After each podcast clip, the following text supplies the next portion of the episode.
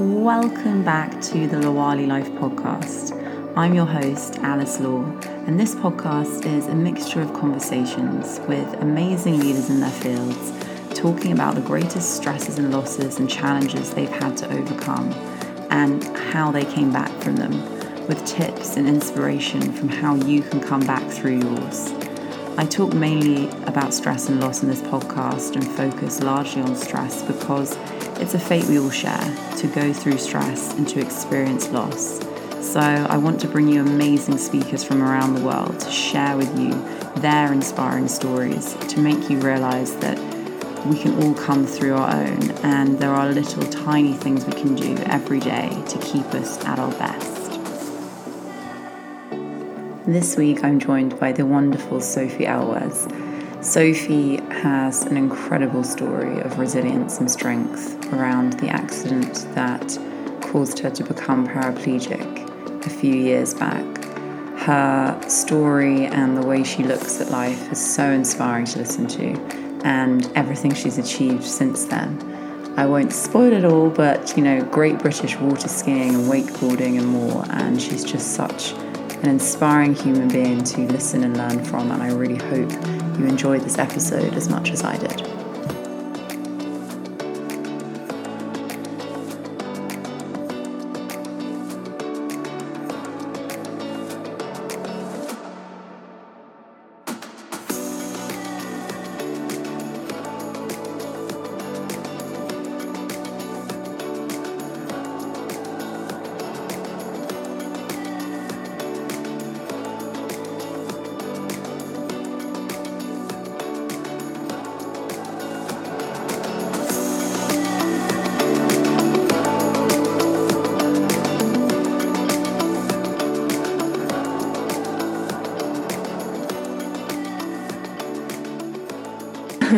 So much for um, agreeing to come on. I'm so excited to um, to have you and to speak about so many different things. I'm really, really inspired by your story and I can't wait for to delve into it further today. So thank you so much for taking the time. Yeah, no worries. Any any podcaster is a friend of mine. well, um, so I mean, before I, you know, want to go into the story of your accident. Before we go into that, I'd love to just find out, you know, what was life like for you before then? You know, what was life like for Sophie before you were 22? Because I mean, 22 is it's a really prominent age to obviously for your life to change. Your life is changing so much at that age anyway. So, what kind of a person were you before you know your whole story began, so to speak? Yeah. Well, it's interesting you put it like that. Story began. It's definitely for me. It's always it's been kind of before and after. It's just such a such a change.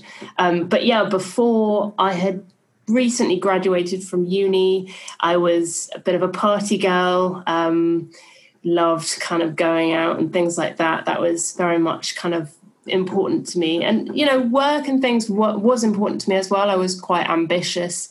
I wanted to go into events. Um, I think that was why I thought that, you know, lots of going out would would help that um, you know social stuff um, but yeah i was i was you know i was 22 and I think I was uh, more shallow then than I am now. You know, I wasn't, you know, yeah, I, th- I think my the things that I valued were very different to, to what I valued now.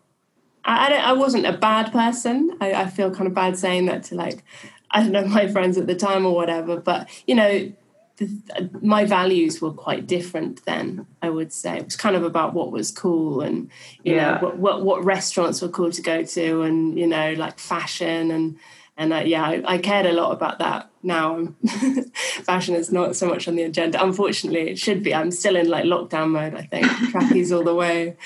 Hey, that totally happened to me weirdly. I i was actually i was studying fashion before i started doing everything i do. I was studying fashion thought that's what i wanted to do and i was like obsessed with reading vogue and i just had totally different nothing gets at all. I still love clothes but i just had totally different like you say values to what I now am obsessed with picking up every help, self-help and spiritual book and you know mindset book under mm. the sun instead of flipping through magazines. Just mm. things shift, don't they? So I totally That's get what you mean. yeah. So I mean, tell me yeah about your you know your story. How how did your accident really happen? Yeah, so I was at a party um, in South London, and um, I basically was sitting on the edge. And I don't remember any of that the event. I remember like midday the day before, and then just total blank for the next six weeks actually. Wow. Um, but basically, I was um, sort of sitting on the edge, and I just lost my balance, and I fell. It was like two and a half stories up, maybe something like that. It was about eight meters, maybe not that, maybe not two and a half. Um, and yeah, it was it was really bad at the time. You know, I, I kind of broke a few bones. I hit my head when I fell, which at the time was the most concerning thing. Um, that I was going to have a brain injury, um, and obviously kind of broke my back in the fall. Um, was taken to hospital, um, and then yeah, I was in an induced coma for the next kind of five five weeks or so. So that time was just, I mean, I I wasn't conscious, and that time was just awful for my friends and family. Just you know, they they really didn't know if I was going to make it through.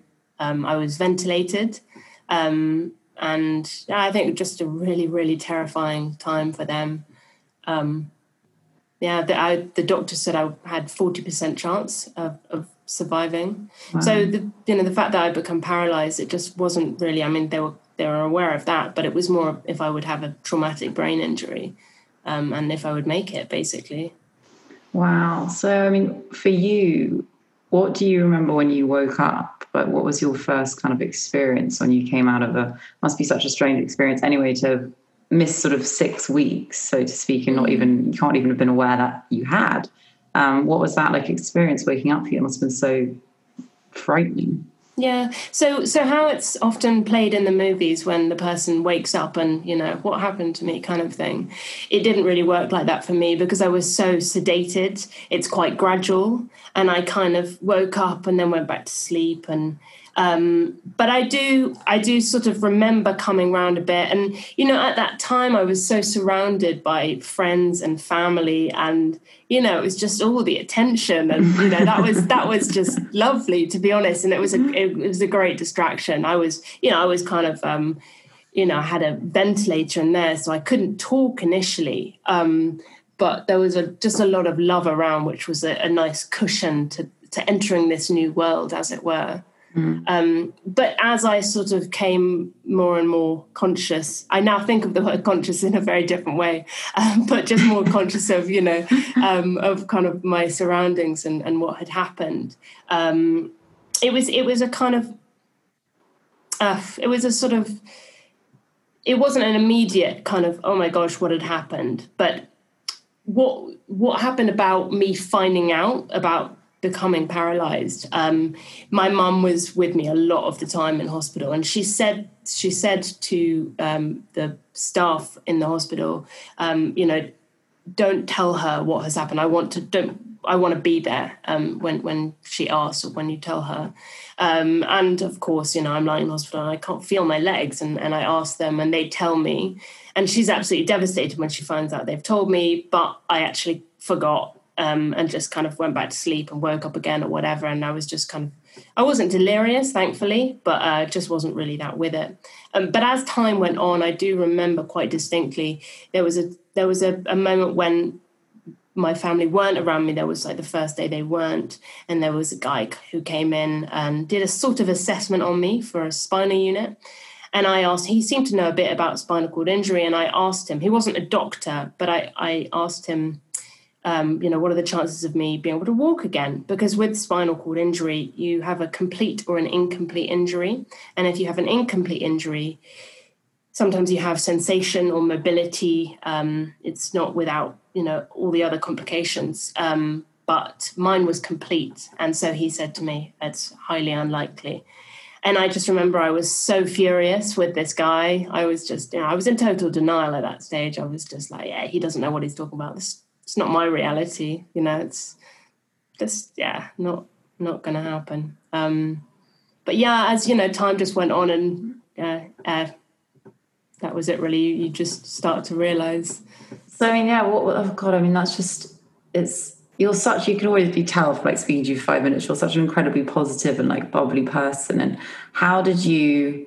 You know, managed to pull yourself back into that headspace through that time? I mean, how long was that process for you? Is it still an ongoing process and a battle, you know, in days? And obviously, we all have our moments in different parts of life where we think, oh, shit, this is a bad day, you know. So, do you still obviously navigate those things now? How did you get over, so the sort of first initial grief and trauma of it, so to speak? Mm. So, it's interesting, you know, it's now I've completely accepted it. I think probably it, and it differs for everyone. I think probably after maybe three years, five solidly, I, I really accepted it. And now if I have a bad day, it's never to do with the fact mm. that I'm paralyzed or a wheelchair user. And, and any of the things that I have that trouble me in my life are just the same as as you might have you know it's it's it's just who i am. It's just it's just because that's something that you know that's acceptance right there. You know I, there's no point being angry about that because you know it is what it is. Um, but in terms of sort of you know being positive and kind of overcoming that in the early stages it was i mean in the early stages it was rough. It was mm. awful. And i was i was really really low for a long time. And it was kind of like you know you'd have a bad week and then you'd have a good day kind of thing. And as time went on that just became less and less. Um, you know in the, in the early stages when i was in hospital you know in the spinal unit after you know i didn't have friends and family around. It was about rehab and trying to learn how to live again.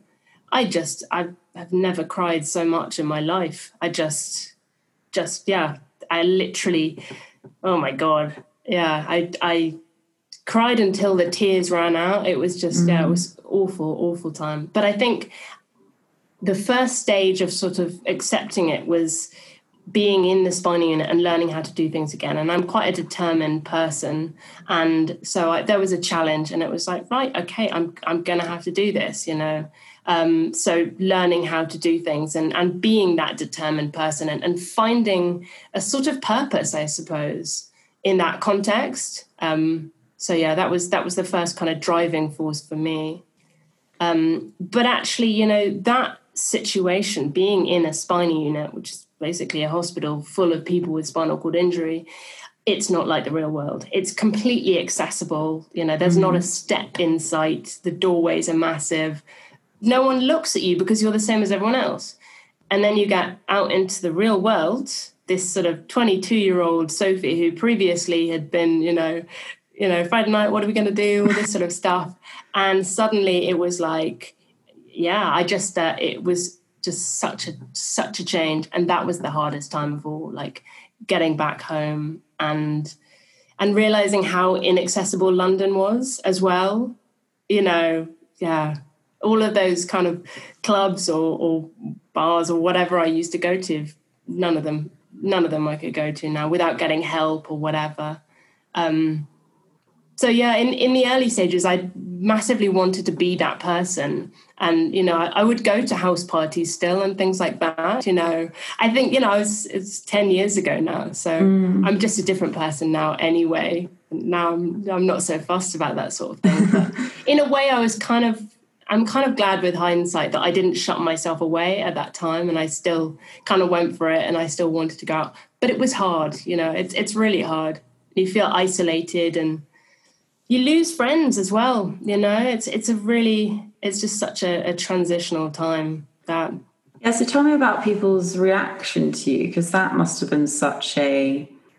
I mean, you already are going through so much yourself, like you're trying to accept this, you know, life altering event, and then people react to these things in very odd ways themselves you know whether it's with someone grieving from death of a loved one or whether it's someone gone through something traumatic themselves some people really don't actually know seem to have the level of emotional intelligence to be able to give the person actually what they need and actually can end up making them feel worse. So, I mean, you saying then, did you lose, you lost some friends? Was that sort of just a drifting apart because they couldn't handle it or one of yeah, those sad things? Yeah. I mean, a lot of them were absolutely amazing and really, really supportive.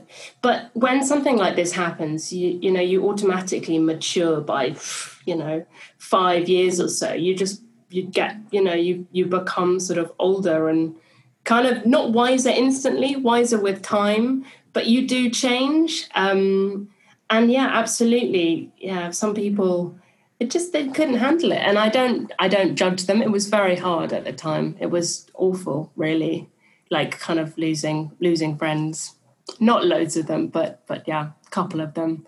Um but yeah it's it's kind of like you don't sign up for that sort of thing and it's just the same you know when i speak speak to people now who are spinal cord injured the amount of partners that leave someone after an injury is just i mean it's massive the vast mm. majority of partners, which you don't expect at all. You know, there are certain things about this life that you don't expect. Um, but yeah, like for example, people asking what happened to you. You know, people in the street, taxi drivers. So people what in the happened street. to you then? people in the street. I mean, yeah, like early days, I think. I don't know. I guess in the early days, I was hanging about in the street. I don't know, maybe outside pubs or something. But strangers, literally strangers, you know, you're out and about in the pub or whatever. And people all the time will come over and, and ask you, literally in the street sometimes as well, you know.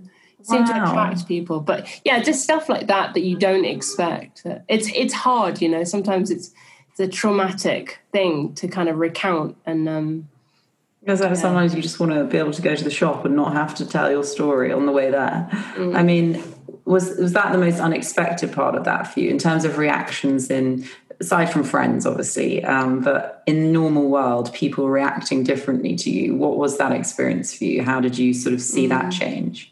So that's something that I still, you know, I say I don't struggle and I've, you know, reached acceptance and things, but something I do still struggle with daily, really, or on bad days anyway, is people's reactions a lot of the time. You know, I'm fully independent and, you know, I can go go and do whatever I need to do, go to the shops. If something's on the top shelf and I want that yogurt or whatever, I'll just ask for it.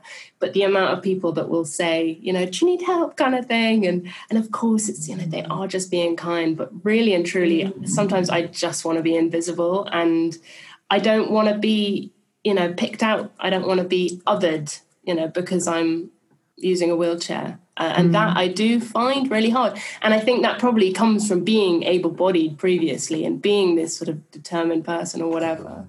Um, but that's been a process for sure, just just dealing with people's reactions. Um, and, and and as well, you know, people kind of not uh, people discriminating and things like that. I haven't been kind of a victim per se of discrimination, um, but it's definitely something that that happens for sure, and, and it can be hard to deal with. Yes, I mean, if you because you said actually, you know, you said you noticed not being able to go to not that you even want to go to them now, but like the places that you wanted to go to before, those bars and all those things. Was that because they didn't even have the um, like capability to be able to have disability, be able to, you know, Yeah, it's access really. Wow. It was, you know, I mean, you could probably get in if you got carried up the stairs, or you know, even sometimes it's like two steps up or whatever. But you know, now I won't go to a restaurant if there's two steps to get up to it. Even if it's an amazing restaurant, just the hassle and the the inconvenience, and also there's sort of, you know, it's it's not an enjoyable process having to having to do that. You know, some sometimes they'll they'll have a ramp and in a disabled loo or whatever, but you want it to be an enjoyable um, experience. yeah. Yeah, that's it. Access in London is pants. What's your favorite place then to go that you find easy and you just hmm. love now? Good question. I don't know. It With goes the in food as goes goes in goes in waves. I guess. I think I find I find somewhere that I really enjoy for a time. You know that's lovely and accessible, and and now I I really do appreciate it if I go somewhere and it's got a really great you know facilities and and access. I I do really appreciate it to be honest. Yeah. I mean, I just, I think it's so interesting to talk about as well, like how your view of the world has changed. So you said obviously, you, you know, you've changed so much since that age anyway, like we all do. But from these traumatic events in life, I do believe like you grow a lot wiser and you develop a deeper empathy for people than you ever thought possible. And what was that kind of change for you? What really did you see as the sort of you know the growth in you from this you know awful experience you've had to go through mm. So I early on I um I did a PGCE. I trained to be a primary school teacher, which was great at the time, you know, to keep me busy, keep me occupied. Um, and it was really hard. You know, I was a year post injury, really early days, and trying to figure that out. And, and during that time, I came across um, an educational psychologist called Carol Dweck, and she read a book. Uh, she wrote a book called Mindset, which is quite well known. And that book was a real game changer for me, actually, in terms of my mindset and the way I wanted to sort of navigate this new life really um, and it's all about kind of a fixed fixed mindset or a growth mindset uh, which I'm sure you'll be familiar with. Mm. Um, and it was just about kind of really thinking, okay, so this has happened to me with this day, you know, something probably related to spinal cord injury, like had an accident or, you know, you fell out your chair or something like that, rather than like, oh, this is awful, you know, just feeling depressed about it. What can I learn from that? You know, what what can I what shall I do differently another day? Basically what what I can learn and how I can kind of improve myself as a result of what has happened. Um, and and that was just so powerful for me starting to think like that so it's it was both starting to think like that um, you know in terms of day to day but also just being grateful that's something to this day just changed everything. And i don't even know where it came from. I don't i don't i don't remember someone telling me you know try and try and find things to be grateful for. And now i i hear it everywhere and i talk about it all the time. I think that's the number one thing. But it's really about because when you're in a dark situation and you'll you'll know this as well i'm sure you know with, with what you've been through sometimes you just can't see the wood from the trees. You can't see what there is to be you know what what there's good to be what there's to be grateful about but there is always something. There always is something um, you know and it's just about finding those things you know and um, and yeah that that is absolutely and and to this day i i do that you know i journal religiously over the last year. I haven't for the last 10 years at all but you know this part past year has been a challenging one. Um, it's been it's been wonderful in many ways but you know it uh, had a a rough breakup and and following on from that um, just journaling and writing down the things to be grateful for.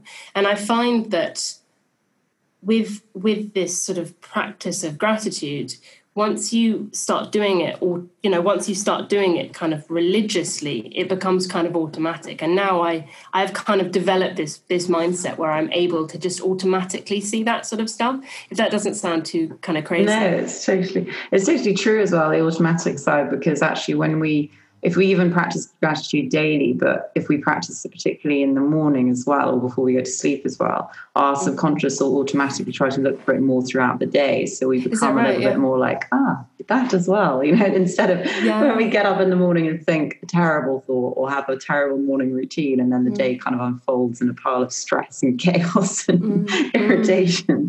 So I'm such a big advocate for like, you know, take charge of your morning. So yeah, gratitude, I think like you say, it's you don't even know where you sort of learned that, and now it's become this kind of it has become this like a recent trend of the last like year. Everyone's talking about it online, and I think it gets a really bad rep as well from mm. people because it's kind of been portrayed a bit too much like the you know the self-love bandwagon. And it really gets people like riled riled the wrong way sometimes. And i think you know you saying that for example it just goes to show back to that power of actually how powerful gratitude is. You know, it's such a powerful emotion to. I think it was Deepak Chopra who said that you can't. It's impossible to feel anxious and, gra- and grateful at the same time. Mm. Which is actually very true. You know? How can we? So, I love that. I love that. So, what do what would you say? You know, is your greatest um, lesson from it all so far? Oh, I would say probably that, you know, is the power of gratitude. It really just does come down to that. Mm. I mean, there's I've I've learned a lot over the over the over the years, and you know now I have a podcast as well um, called A Life Less Ordinary, and on there I'm interviewing different people um, who have overcome huge adversity and challenge and things. And on there, I ask them for advice, and I'm getting so much wonderful advice. And I, I feel like I'm learning more and more. You know, as you sort of start on this journey in a way, particularly in terms of kind of spirituality or, you know, self help, once you start getting it, you just learn more and more. So it's never ending. it's never ending and it just builds, doesn't it? I think, I think, you know, the power of gratitude is probably the biggest over, most overriding thing. Um, but there's so there's so many other other things as well things um, another that keeps coming up for me is um, about taking responsibility for yourself. That's a huge thing, you know, and it, it was for me with my journey and my spinal cord injury, you know, realizing that no one else is going to do this for me. Um, mm-hmm. You know, no one else is going to kind of lift me out of this situation. It's not possible. It's only me and my my mindset that can do that.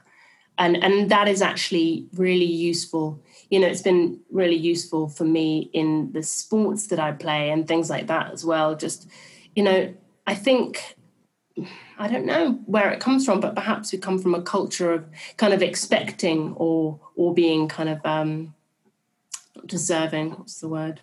Yeah. entitled or something. Yeah, entitled. Um, but it's actually, you know, really taking responsibility for yourself. And, you know, if you want to do something, then it's you that has to make it happen, you know?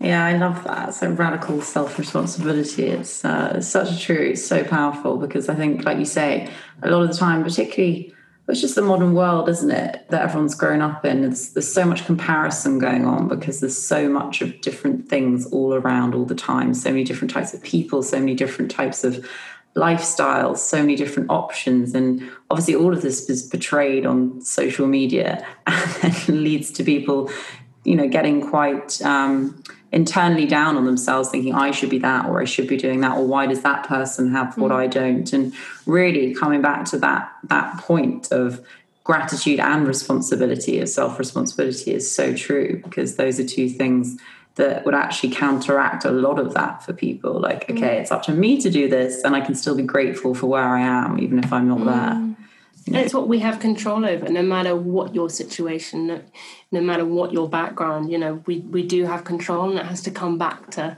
to that. You know, and and reframing as well. That's another another hugely important thing. The ability to to reframe your situation, but that comes down to gratitude, I suppose, as well. Yeah. Mm. Well, I mean, buzzwords. has a gratitude, responsibility, guys. No, I love it. Um, so, I mean, something that blew me away was um, reading all about your skiing. So, I mean, please, can you tell me about this? Because I just find it incredible when any human being gets to a level of athleticism that's, you know, where you are. It's just, I mean, you're an international you ski for Great Britain, and you know you you could be going to the Paralympics. It's, wow, um, wow. Mm it's actually so so that the story with that actually kind of took a different I'll, I'll, I'll tell you the story I guess. Yeah do but it, it, sort of took a took a route that actually sort of aligns with with me a bit more now. Anyway that probably makes zero sense to you. Um, but so I snow skiing right? You you mean? Um, yeah. I started I started fairly soon after my injury. Um, I, I went away and it was a really I went away with with Back Up um, this charity and it was a really transformative time for me to see what was possible. You know I was sort of paraplegic can't you know no core no movement you know below that level. Um, and to see these skiers out kind of just riding over the mountain and just completely free and having that experience myself being in the mountains those bluebird days you know they're nothing better than that and so that was a real kind of eye opener for me. Um, and I always loved skiing before, just loved a bit of adrenaline going fast. And so I did my PGCE. And then during that time, it was really, it was challenging uh, just being in London then. Um, and actually, my dad passed away um, towards the end of the course. Um, and it was just, it was horrendous. It was just a really, dark time. I mean, my family, you know, we all kind of um, stuck together, of course, um, but it was it was just really really hard. Um, and then sometime after that, I decided that I wanted to just get away. I wanted, and I now look at it kind of like a gap year. You know, I had sort of been in this situation. I wanted to, you know, spread my wings a little bit and and see who I was now, you know, in this sort of new life before I like settled down to work and you know all of that sort of stuff and grew up. So I was fortunate enough to be able to go away, and I went away for a full season to go to Colorado, where they do a lot of this adaptive skiing, um, and basically learn how to sit ski out there. And it was the perfect thing for me. It was really hard. You know, I was sort of living on my own. It was scary, and I had to it was a real crash course in both senses of the word, like living independently and also learning to ski, which is hard. You know, I just fell over all the time, lots of black eyes and stuff like that. But it was also amazing. You know, it was total freedom, and it was there was a great opportunity. I feel so fortunate that I was able to do that then. It was very good timing. Um, and sort of fast forward a bit, um, I kind of got into racing after a few months out there, and then started training with the GB development team. They there was a coach out there, and you know I think being a girl, there aren't that many girls um, mono ski racing, so you know I went fast slightly out of control, but um, I think he was like, you know, come come train with us. So I spent a few years doing that, um, which was a great opportunity um, and very exciting to be competing for Great Britain and things like that. Um, but it was also mentally it was it was challenging for sure. And you know, my level of injury is uh, like a T3, which is like right kind of up here. There's no core, and that's really difficult as a mono skier. Really difficult. Um, but I was so determined, and you know, I'm determined to a to a fault for sure. Um, sometimes what are I the just, skills you have to uh, um, develop as a mono skier, as a sit skier? What? Um, well, I mean, core is super useful because you're kind of going right on edge. It's just like skiing. If you see it on the on the um, Paralympics or just on YouTube, whatever. It's just like skiing, you know, you go right over on the edge, you carve, and then you bring it back up the other edge. So, yeah, all about that sort of stuff. So, um, yeah, your core is really like really vital important. for you. Yeah, How on really earth important. did you manage if you were so weak in your core? I mean, that's incredible that you yeah, managed so, to do that it was great it was great to sort of get get strong and and you know to, to get to grips with it and things like that. And it was an amazing opportunity. Um, but mentally i was struggling with it. It's such you know it's an individual sport so you're sort of on your own. And I, I wasn't struggling the whole time at all. It was probably the last season that i was struggling all the time before that, I was living the dream, you know, spending winters in Colorado was amazing and having so much fun with it. Um, and then things sort of got a bit more serious, you know, training wise. We were looking at the next Paralympics and things like that. And I would sort of, you know, go to a race, I'd get in the start gate and I would just kind of lose it mentally a bit. I just, it was really, really hard. And I'd always put so much pressure on myself, you know, to make the Paralympics because I thought that's that was what it had to be all about, you know. And really, it was about sort of creating a bit of a platform for myself. Um, and I thought that the Paralympics would need would uh, would be the vehicle to kind of get that platform, as it were. You know, I've always been a huge advocate of kind of you know disability rights, but also just understanding about disability and kind of bridging the gap between able-bodied people and disability, and and um, sharing the stories and things like that.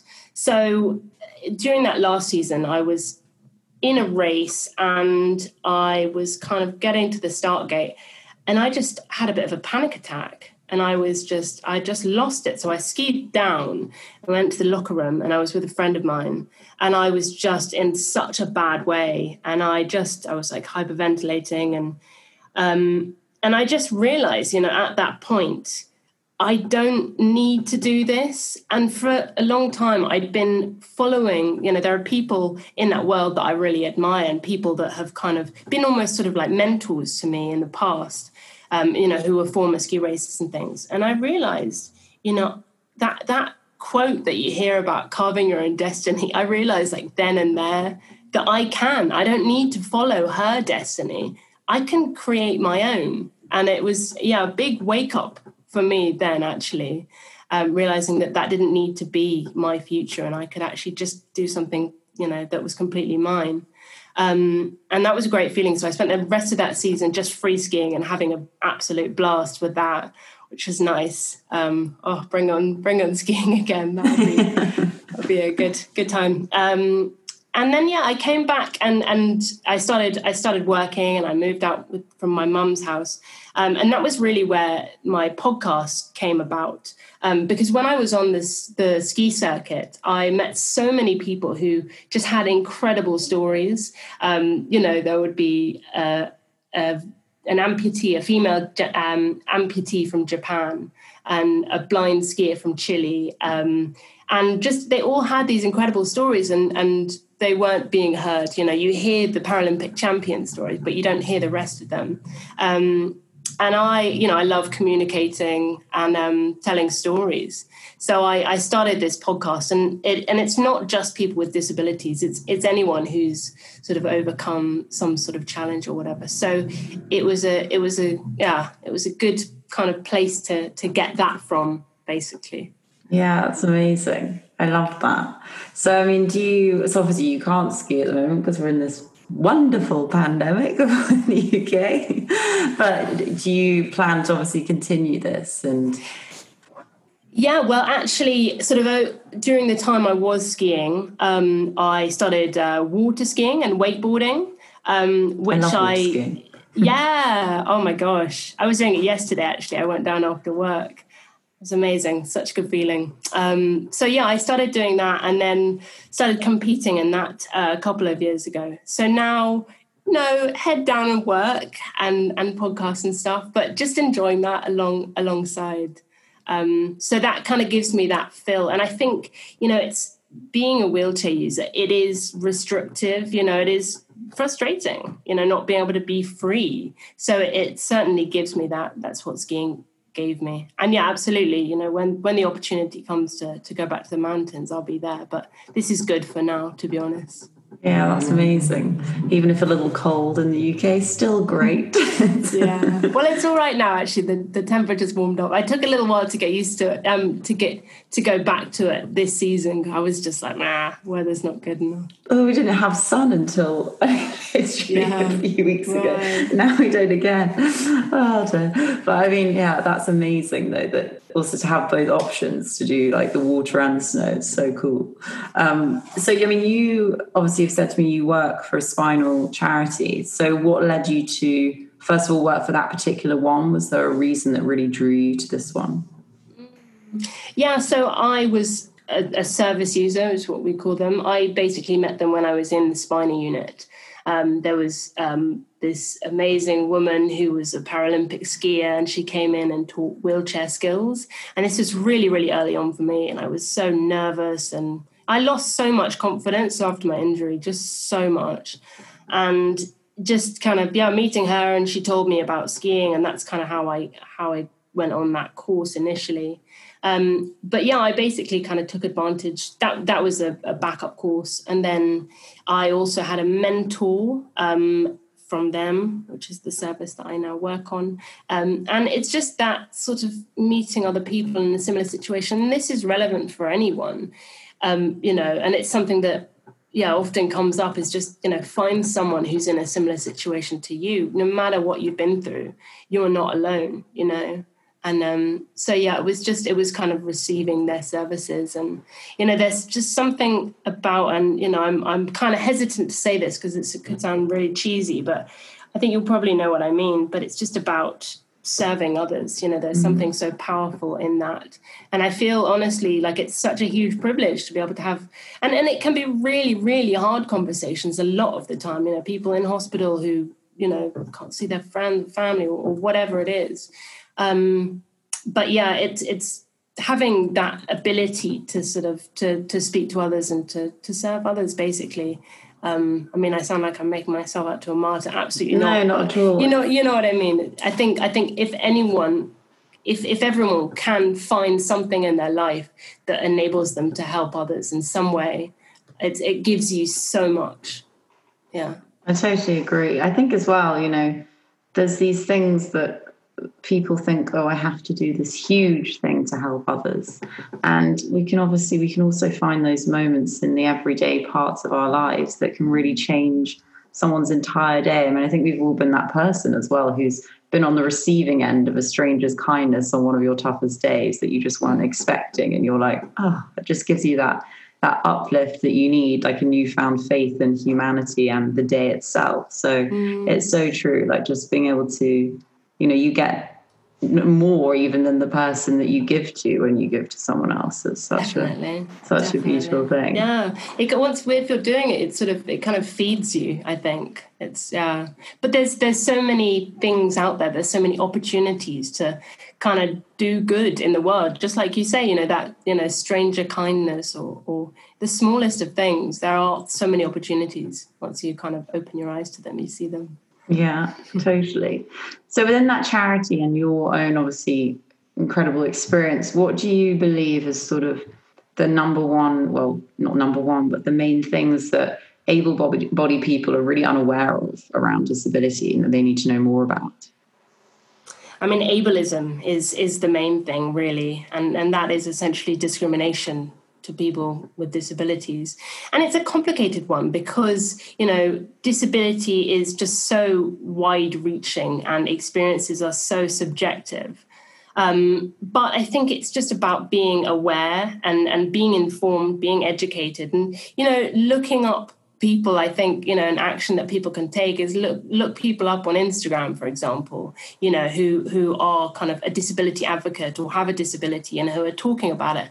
You know people like me want to educate people um, and um, you know it's it's hearing stories and and yeah i, I suppose you know f- yeah sort of educating yourself about the experiences of people with disabilities is is one way to to do it yeah, it's, I think it's there's always a level of awareness we need to get to around anything that we have no understanding of from our own little insular worlds of whatever our personal experiences have been, and then they can be expanded either by your own experiences and then by people you meet and have conversations with, and you suddenly have this realization that you're like, oh my god, I never knew that. You know, that's such a powerful thing, like you say, to hear people's stories and to understand those things, then they can really I think land with people on a more emotional emotional levels that it actually mm. sinks in.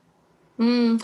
And I think it's really important not to be because I, I can sort of picture myself pre-injury being not you know I didn't really know anyone and certainly like you know with a disability or you know who is a wheelchair user and certainly post injury I was I didn't want to have friends with people and uh, you know friends um, who are in wheelchairs like yeah, no, I'm all right, kind of thing. I just, you know, not not that I was sort of um, really against anything, I that, that or anything, but you know, as time's gone on, some of my closest friends are also spinal cord injured, you know, and and it's because we've we've had a shared experience, and um, you know, they they I have far deeper and more meaningful more more meaningful conversations with them a lot of the time, you know, because just have have this kind of this deeper knowledge of life in many ways i think. Um, but i think what's so important is not to be afraid of of you know people who are are different like that and and really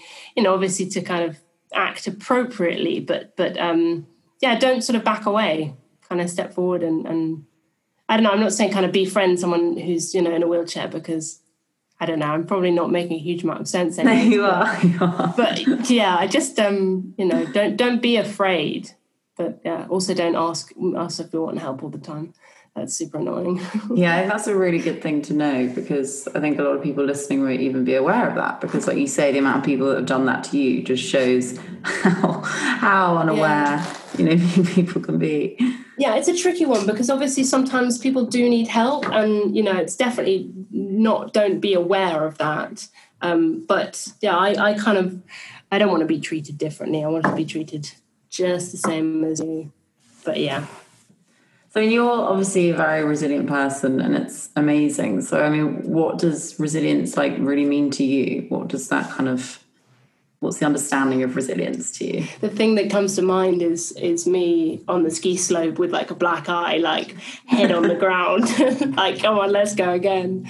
I mean, I, I think something that helps to build resilience is having opportunities and taking experiences that allow you to step out of your comfort zone because without that you are unable to kind of grow and develop in that way. And that's something that i've always sought out. And certainly like after lockdown i was really desperate because i've been really fortunate and also inclined to seek out opportunities of, of just getting out of comfort zone. Often physically you know because of having a disability it just kind of means you want to do that more i think or maybe it's just me probably. Um, but yeah just um, stepping out of your comfort zone i think that is really key to building resilience as a big big part of that i would say yeah. Is the is skiing for you, was that the thing that pulled you out of your comfort zone the most? Hundred percent. Hundred percent on on the daily. And and the same with with like I think that's why water skiing and wakeboarding are, are good as well because it you know it sort of tests you. It's it's a safe environment, but it kind of tests your limits sort of thing. And you know, you try a new trick and you fail and you know, yesterday I had a big crash on the water, like just boom, you know, and uh, you know it's safe, you're fine, you're not hurt or whatever. You just you know got a shock reaction for them people in the boat. They're like, oh, um, but yeah, she's it's, down. You okay, Sophie? Again, but yeah, it's I think.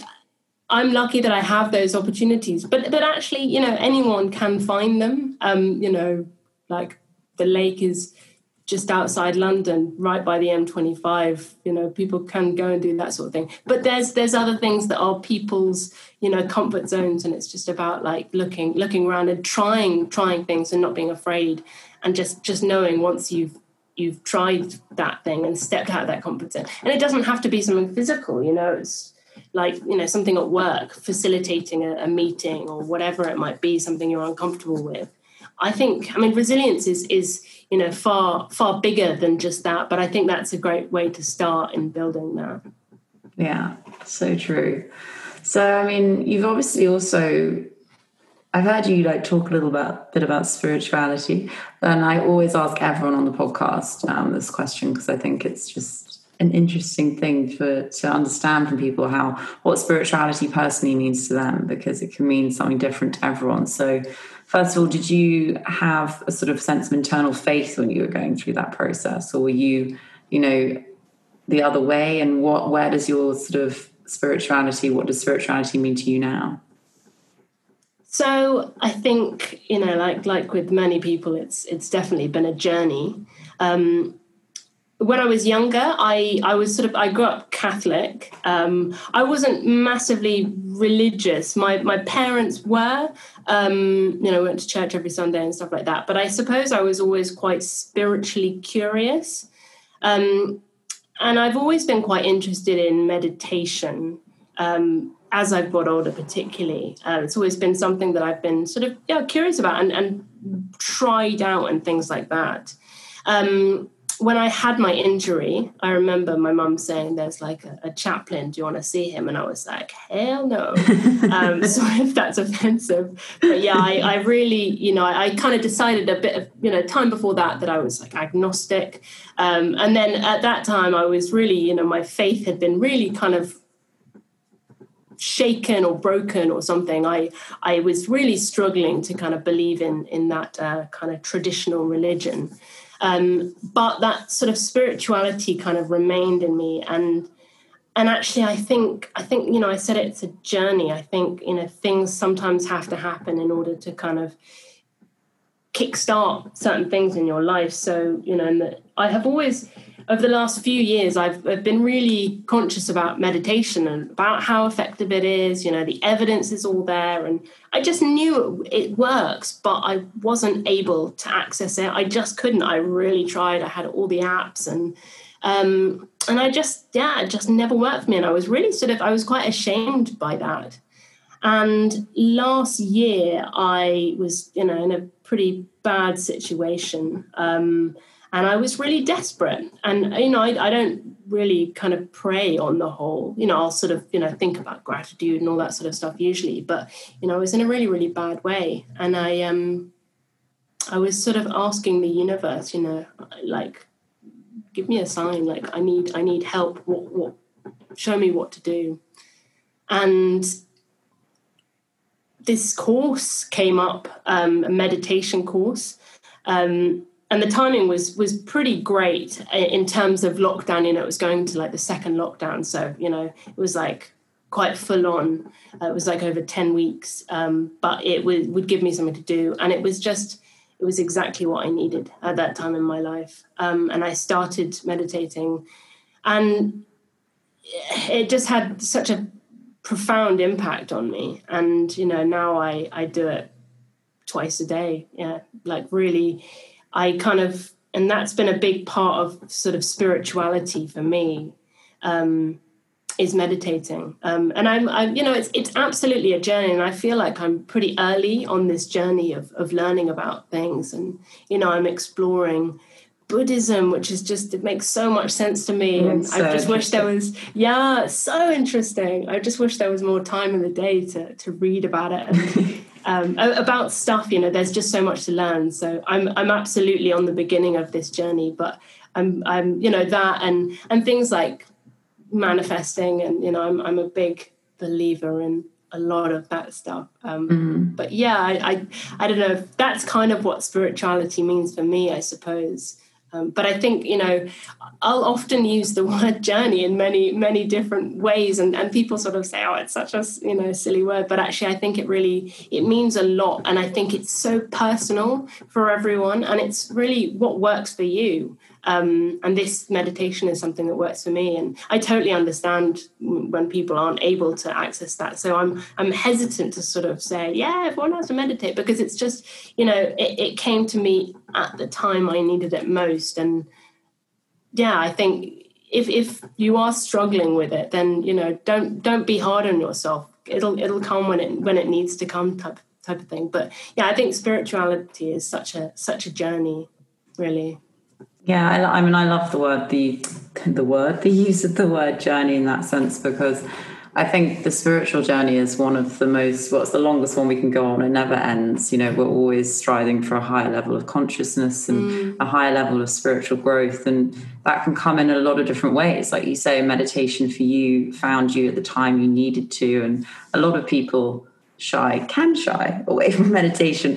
And I always say to clients, I'm like, if you're struggling with meditating, try a new type because there are so many different types out there. You just got to keep going till you find one that suits you, even if for two minutes. And I do believe we all can. Plus, obviously, the more we uh, the more we're pushing away meditation, the more we actually need it. So that's always mm. something for people to to think about. But I think yeah. it's it's that sense, like you say, you know, meditating is your a part of your spirituality. I almost feel like meditation for me is a church these days. It's like my own little sacred space where I can, you know, say my prayers or do those things that I want to put out into the universe, have some gratitude, have some connection. And uh, there's so many, obviously, you know, people can do it just for the mindfulness side and just for that, you know, stress relief. But when you do have a sort of spiritual practice with it as well, it can really, it can really blow, blow you away um, in mm. those little moments. So I think yeah. the really key thing is if people are wanting to get into it is just consistency absolutely like that's that's it you know and you do start to notice a difference. Yeah um, exactly. So i mean you obviously you know you've you've just become such an amazing wise person through all this. So what do you say to other people who are going through challenges of their own? You know what's your sort of advice for someone who feels like they can't they can't really see the light at the end of a hard time at the moment so it's it's sort of all things that we've we've touched on really. You know, one is find someone who else who is in a similar situation to you. You know, connect with people. Social media, Instagram is an amazing place for that. Like, mm. it, it's I'm I'm a huge advocate for it, and you know it can be toxic as well. But it's all about you know making it work for you. I think, and you know there's a ton of inspiring people on there. Um, so yeah, connecting with other people so you don't feel less alone. So you feel less alone um, and and all these other sort of little steps as well. You know that that sort of gratitude, daily gratitude, or just kind of sort of putting that into your life. Um, yeah, it's it's not one thing necessarily. I think it's a combination of things.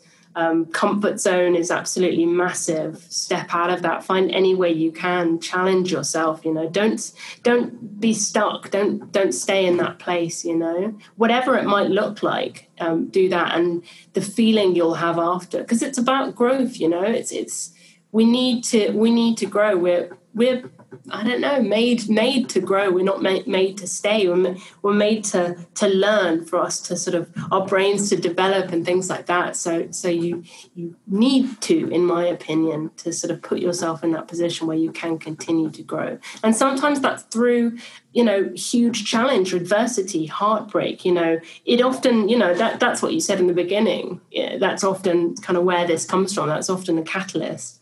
Um, so I suppose anyone having a tough time, you know, that that's perhaps reframe it and, and try and see see the positives that can come out of it. That absolutely didn't answer your question. That was really roundabout. I love it.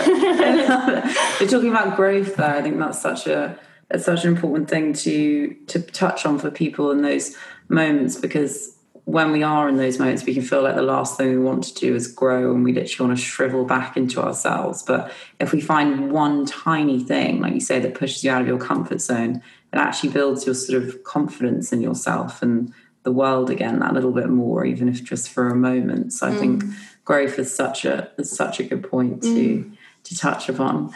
Um, I actually weirdly always ask people this at the beginning of the podcast, but I we've gone through all, all, of your, all of your incredible story, and I just want to ask this question now, reflecting on some of the things you told me, and you obviously touched on the fact that you also lost your dad. And I always ask people, what's what is the greatest stress or loss you've had to overcome? What would you say defines that for you?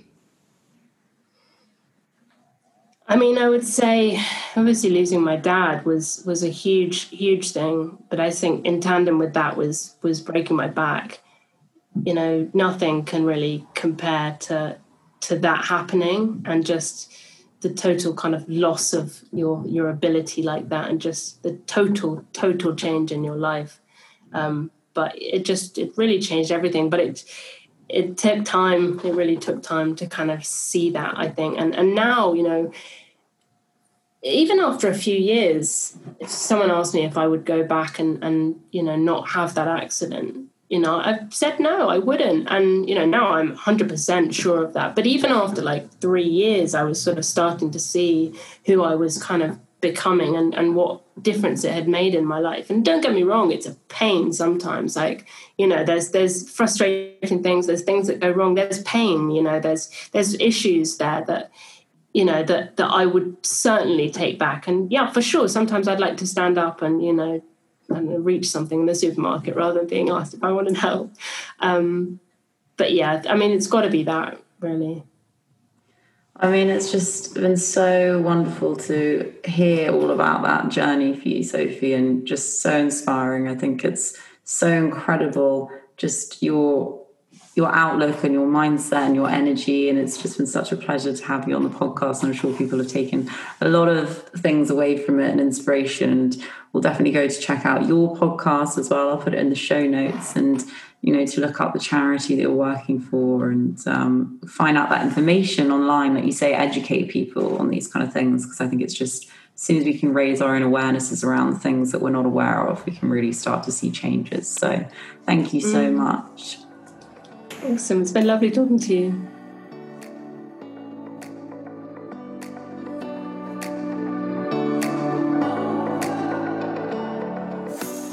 I hope you enjoyed today's episode with the wonderful Sophie and you've left feeling as inspired and motivated by her as I was.